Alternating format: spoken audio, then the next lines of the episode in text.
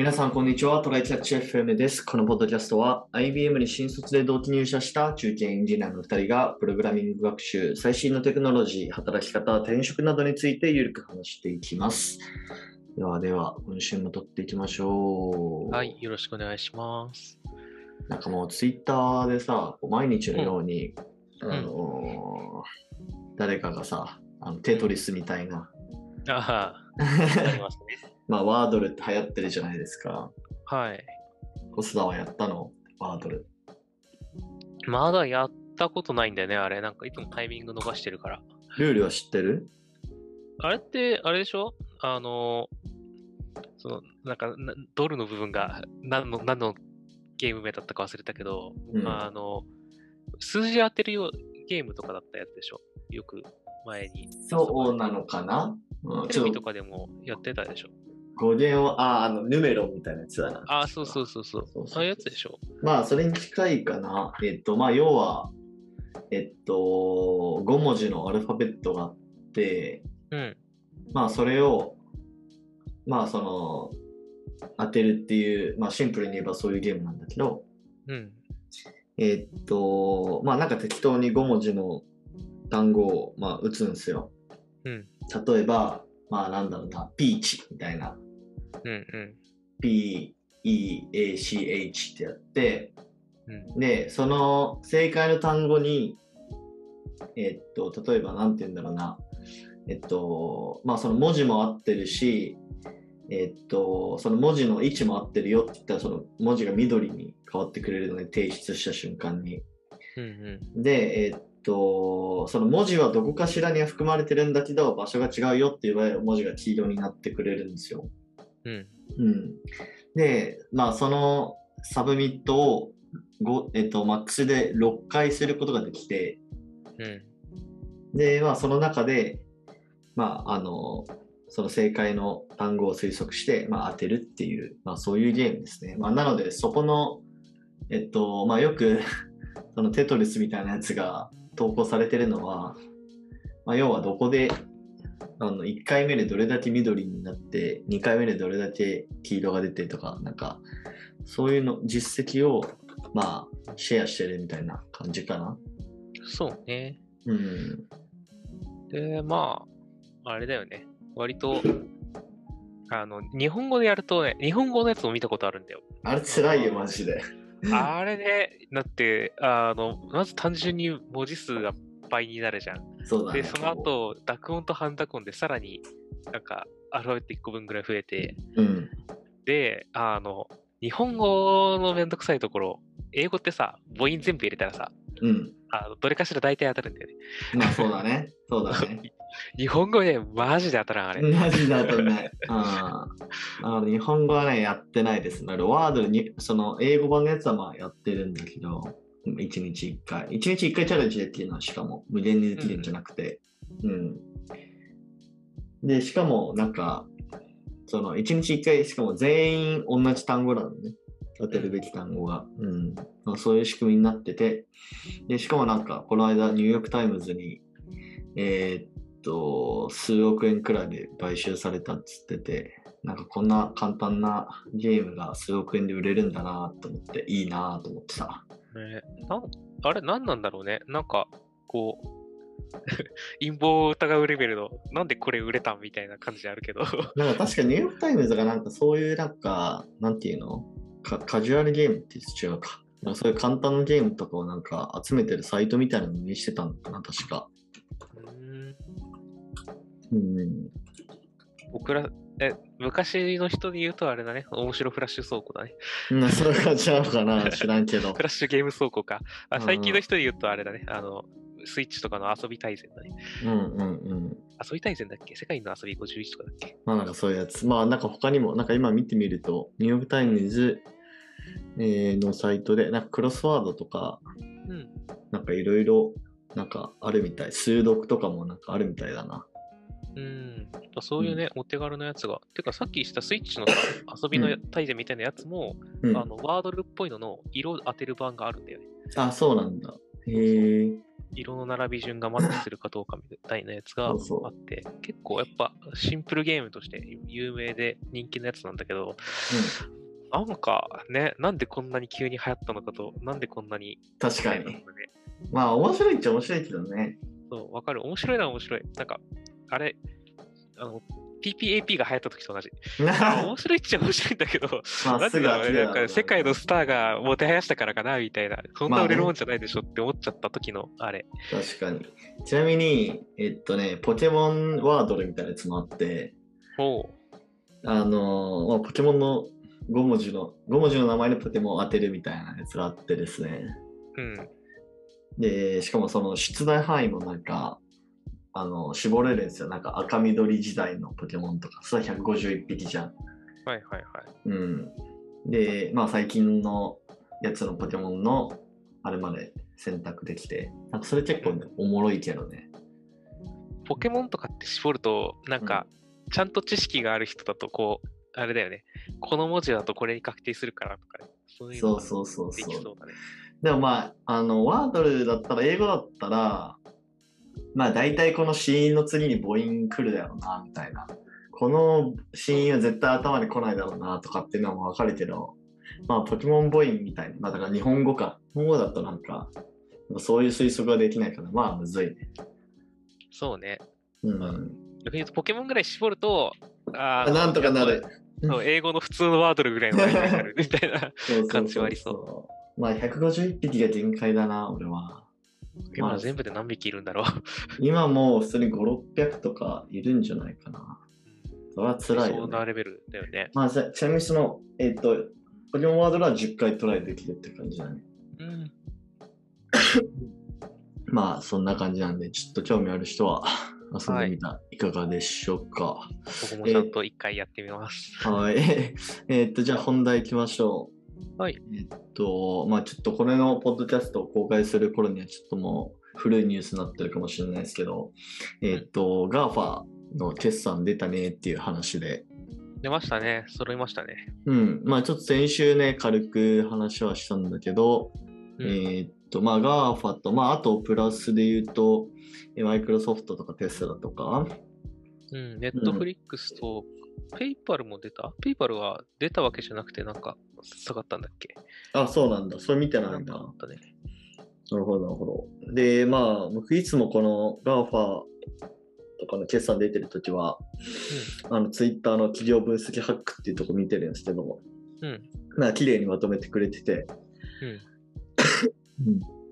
う んで、まあ、見てみると、えーっと、まあ、一番良かったのはどこかっていうと、どこなんだろうな。まあ、マイクロソフトあたりかな。だったかなどうだったっけ、だった気がする。最初にマイクロソフトやっぱいいよねってなって、アマゾンが、アップルもええやんってなって、グーグルも割とええやんになって、そうそうそう。メタがグワーってなって、アマゾンが、まあ、なんか思ってええやんってなって、みたいな感じだった気がする。アマゾン一回なんか変な風の噂で一回落ちたらしいんだけどすぐ持ち直して結局プラスに転じたみたいな。まあ、みんな噂とかでは結構ね、なんか今回ちょっと渋いんじゃねとかって言われてたんだけど、あれだよね。あのリ、リビアンもオートモーティブか。あのまあそうそうそうそう。はい、電気自動車の、まだ多分車1台も作ってないうんうん 会社を、なんか多分買収したやつの株式評価益分が計上されて、純利益が高くなったっていうんだけど、そうね。まあ、分からずに買ってる人ばっかじゃないだろうから、さすがになんかみんなあのきっとそこに期待して買ってるんだろうっていうのと、うんうんう上がっん。たとは言ってるんだけどさ、株価。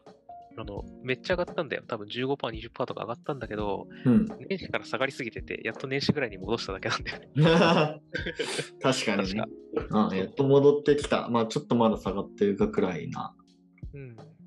感じだけど、そうね。まあでもみんな強いな。まあメタ以外は。メタは思わず25%下がった時にさ、うんうん拾っうん。たかってちょっと拾っちゃったもんね。そうだね。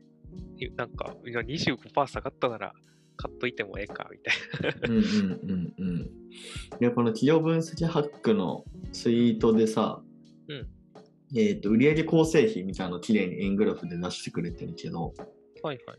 えっと、これ見ると、まあ、やっぱり下がってるところは、なんとか成長弱いところはやっぱり、あの、ポートフォリオが、なんか、ね、ひ一つ、ほぼ一つだけみたいな。まあ、メタっていうのは広告が97%みたいなうん。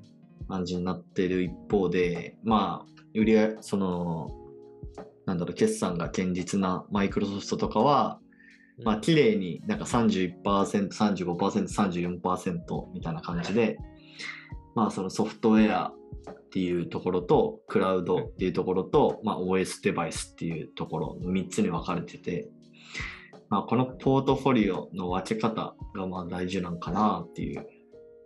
そうね。また分け方も難しいよね。だって、Google も、あの、この中だとメタと同じで元が広告の会社。てか今もだけど、広告の会社だけど、あの、サービス内広告と YouTube 広告と広告ネットワークの3つに分けてるから、ばらけてるように見えるけど、全部まあまあまあ72%やで。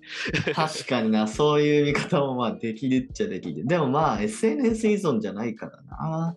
まあ、要はメタって Facebook とかインスタとか、えー、とまあメッセンジャーとかの、まあ、SNS 系だから、うんまあそのネットワーク効果とかで伸びるときは一気にグワーって伸びていくけど、うんまあ最近ってもう Facebook ってもう誰もやらんよねみたいな風潮出てきて、うんなんかそれのこう逆のネットワーク効果みたいなのが出てきてるから、まあ、インスタはまだ強いけどね。あとは、まあね、まあね。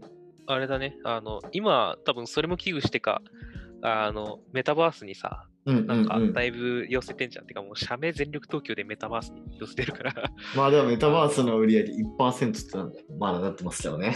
まあそれはしょうがない。しね。まあね。まだあれだから、まあ、こっから、あの、うまくいったら爆伸びだし、ダメだったらこのまま行くしって感じだと思うので、まあ、下がってる今ならちょっとぐらい買ってもええやろと思って、そうね、そうね。痛くないぐらいの額を。うんうんうまん。で、テスラが偏ってんのはね、まあ、しゃあないやろ。まだできてからの年数と、元が車の会社だしっていうので、うんうんうんうんうん。そういうところはあるかな。テスラもだいぶ下がったけど、まあ、あの、累積赤字は無事解消したっぽいんで、なるほど。割とこっからがね、勝負なんじゃないかなっていう感じがあるね。アマゾンって、AWS 案外低いんだな、その構成比低いんだなっていう。まあ、僕らのイメージがやっぱり AWS に寄っちゃってるけど、うんなんか職業から、やっぱりオンラインストアなんだよなっていう、まあそうなんだ。ね。オンラインストア48%ってなってますからね。ねで、そこに乗っけてる広告で7%でしょ？うんうんうんで、アマプラとかのサブスクで6%。なるほど。ってそんなにあるんだ。3%とかあるね。地味にでかいな。サードパーティー業者販売って何？これまあ要はオンライン、その Amazon.com 上で、あのーだから、なんか、その販売する場所を貸してる代みたいな手数料ってことじゃないの ?Amazon、Amazon 上で売っていいから、あの、手数料何パーセントちょうだいねみたいな。でオンラインストアって要はオンラインブランドのことなんじゃないかな。そんでもこんなないか。うん、なんか作っ、サードパーティー製品を作ったりしてるのか？わからん。ちょっとこれ後で調べてみましょうか。そうですね。割とでかい22%あるので。うんうんうんうん。はいまあ、そうね。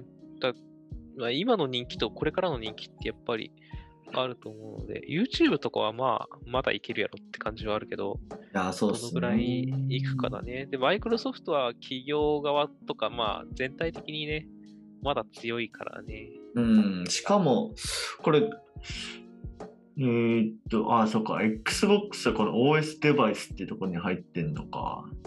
うん、入ってるね。いや、なんかマイクロソフトは地味にさ、あのディスコード、あ、ディスコード持ってるよね、マイクロソフトって。あ、そうだっけ？あ、あれ、マイクロソフトなんだっけ？ちょっと待ってよ。マイクロソフトが買った気がするんですけど。へえ。あ、違うわ。んちょっと待ってね。ごめん、嘘言ってるかもしらん。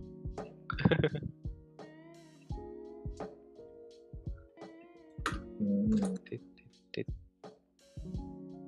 あ、でも、去年の4月に1兆円超えの買買収交渉打ち切りって書いてある。あ、打ち切り。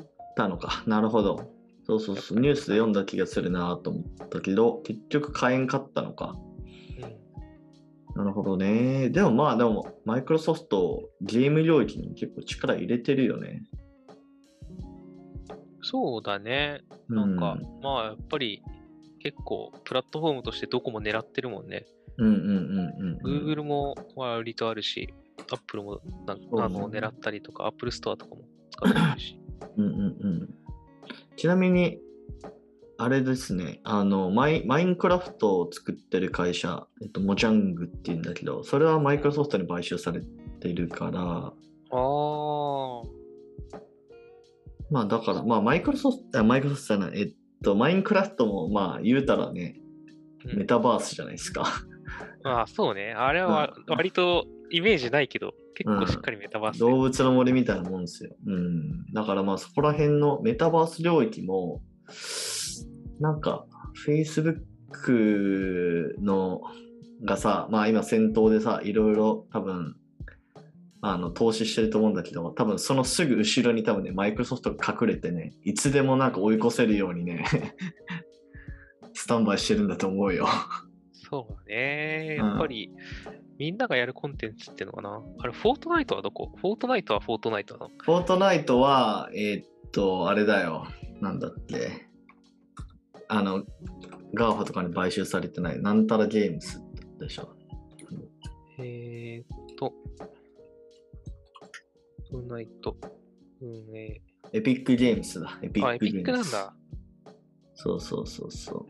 あそこがね、今、あれじゃん。あの、言ったらこの前、あの、メタバースの話した時に出てきた、あの、バーチャルライブとかそうね。含めて、で、なんかみんなでアスレチックやろうとかみたいなのが、あの、フォートナイトの元のゲームじゃないところにかなり広げてきてるから、うんうんうん。人小学生とかに浸透してたってことは、これから金を持つ世代、あの働き始める世代がどんどんそこに馴染みがあるからやるっていうのになりがちだし、いやー、本当だよ。もう、なんか、マイクラとかフォートナイトは強そうだよね。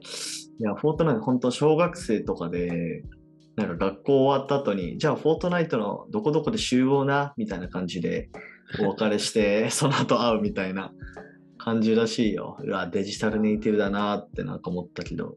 ねだいぶ、あれだね、ゲームできる環境が整ってるかどうかとか、ゲームを何時までやらせてもらえるかみたいなのですげえ友達関係難しそう。うわ、辛いな。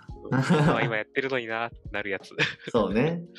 そうねなるほどまあ、あと構成比戻ってみると、まあ、Apple はまあ、iPhone が60%だね。60%っていうか、まあ58%。うん。iPhone だけでそうなるのかうん、すごいよね。その、スティーブ・ジョブズがいなくなってからでも iPhone 伸び続けてるんじゃないかな、これは。な。そうだね。やっぱ、業績から考えてもそうなんじゃないかな。うん、まあでもなんかすごい iPhone がなんか進化したかっていうと、消費者視点ではなんかあんまりなんか変わらんかなっていう気はするけどな。でもそれでも伸びてるっていう。うん、結局、ブランディングと、あの、今までのイメージ、まあ、ブランディングで、で、大体言ってるのと、うん、あとは、あの、全部つなげに来てるから、あの、うんうんうんウェアラブルとか、もうこれの売り上げ12%とかに入ってるけど、なんか。